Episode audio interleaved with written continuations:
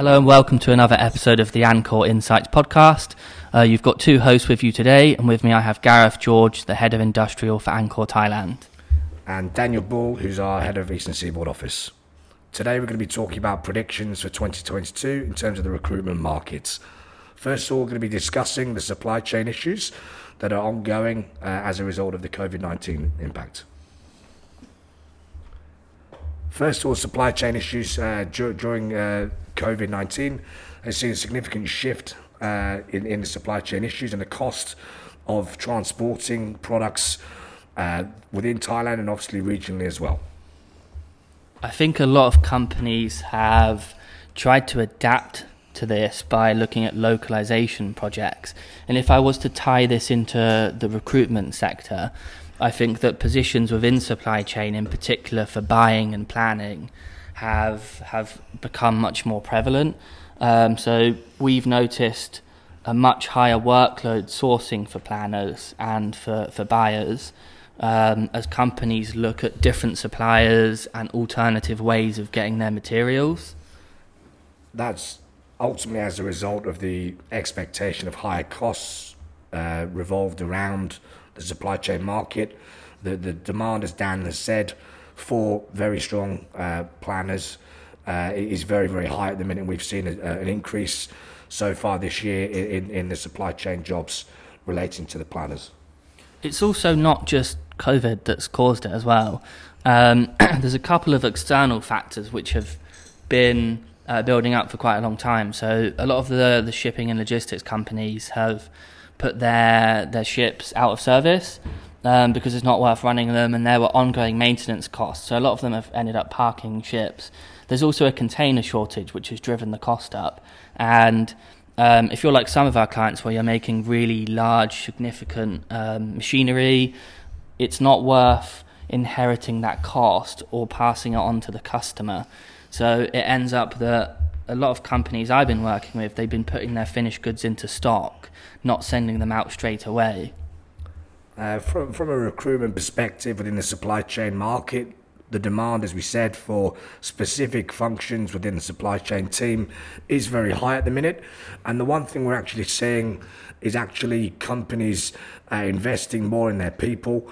So uh, whether it be uh, training their, their staff and being a bit more flexible in, in, in the in the people they're looking for to specifically find the people within their teams that they're looking at. It, I think there's also more uh, than just supply chain issues.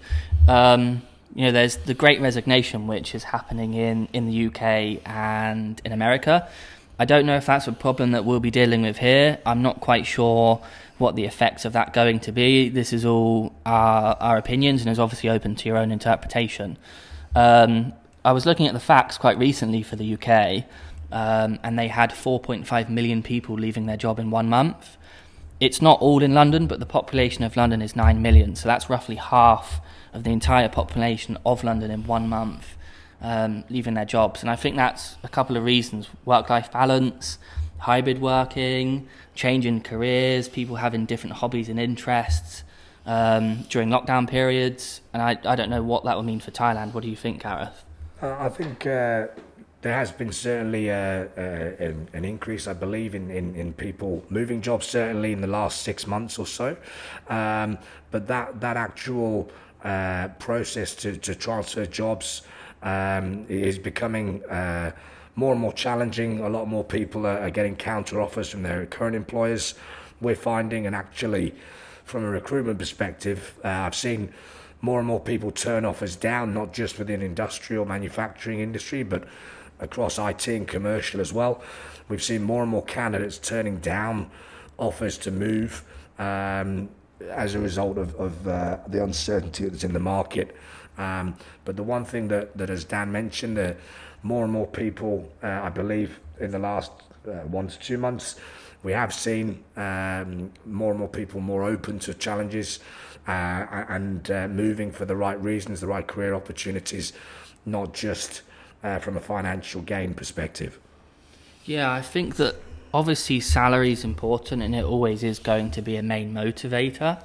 Um, there are other considerations that people now have in mind as well. But I'm also interested to see if that goes full swing. The cost of living has been increasing.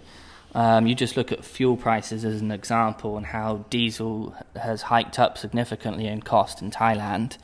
Um, and there was also quite recently a lot of, of, press in the news about the rising cost of meat and pork specifically in Thailand. So that's just a couple of examples of how the cost of living is going up here. So I think that we could end up going full circle back to people considering salary as a main motivator. Um, and one of the reasons why they'd be looking to move mostly to um, offset that increased cost. Now, I've, I've seen some companies overseas have been hiking up salaries, and there are a few LinkedIn posts where uh, senior management in companies were saying that to help their staff, they're going to increase the salaries. Normally, it's done on merit and length of time in the business, but they've um, adapted to try and make life easier for the employees they've got, and because they know finding new staff is going to be really difficult. Uh, yeah, and I think building on from that in terms of the hiring process, we certainly have seen a massive change in in uh, approaches to hiring, particularly in manufacturing, industrial sector. The more traditional approach of face-to-face meetings and and and uh, factory tours, specifically with operational staff, but also back office support. Uh, more and more companies now are much more open to doing online interviews. Um, again, even with, with skilled engineering uh, candidates, and, and for us in, in recruitment, that's certainly assisted us in terms of our processes. We've seen a, a, an increase uh, in, in our timeline in terms of improved uh, start to finish uh, projects. Um, as a result of the, the, the willingness and openness and changing mindset of candidates and clients to work and interview online uh, as opposed to face to face. Now, I think there is no substitute really for face to face meetings and interviews, but I think obviously with the the, the assistance of, of uh, online platforms, um, we're able to um, have a positive impact on supporting our clients and supporting candidates in the market that are more actively looking for jobs, um, and we're, we're able to improve our, our speed of process um, and delivery to market. I also think it makes the decision a bit quicker and easier as well. Um, you know, like Gareth spent a lot of time saying that we aren't doing as many face-to-face interviews straight away. Um, a lot of clients that we have are doing first interview online second or third interview if, if the case arises where they're bringing people into the factory. I'm a bit old school when it comes to this, to be honest. Like I, I still like doing the face to face. I think you can't ever replace sitting down in front of someone, checking out their their character, their emotions, their behaviours, how they deal with things. And obviously, recruitment's hugely subjective, so you need that human relationship, especially if you're going to be colleagues and work together but the process in general is much quicker and it's something that's benefited us as a recruitment company and I'm sure it's benefited our clients as well because it's much easier to get availability for people and actually book them in for meetings. Um, and I also think that feedback's sped up as well. Yeah, um, I agree with that. I think, uh, as I say, client, client feedback and actually, uh, from a, again recruitment perspective, taking better quality job briefs, more more hiring managers and HR managers, if we're speaking to them as well, uh, are much more open to a, a, a, a Teams call or a, Skype call. Um, and it gives us a better understanding of the job, what the client's looking for specifically. And, and that's another benefit of, of moving more towards an online um, meeting and, and platform. But uh, as Dan said, again, uh, having someone who's face to face, you're able to look them in the eye, whether it be candidate, client, and get a feel for that person. I think there is no substitute to that. So the clients that have the the, the right mix between online and face to face meetings, I think, have proven the most successful uh, for us in terms of retention of staff and, and hiring quality staff moving forward. Digitalization, I would, I would call this digital, digitalization of the recruitment process is probably not the only thing that we've noticed in manufacturing in particular.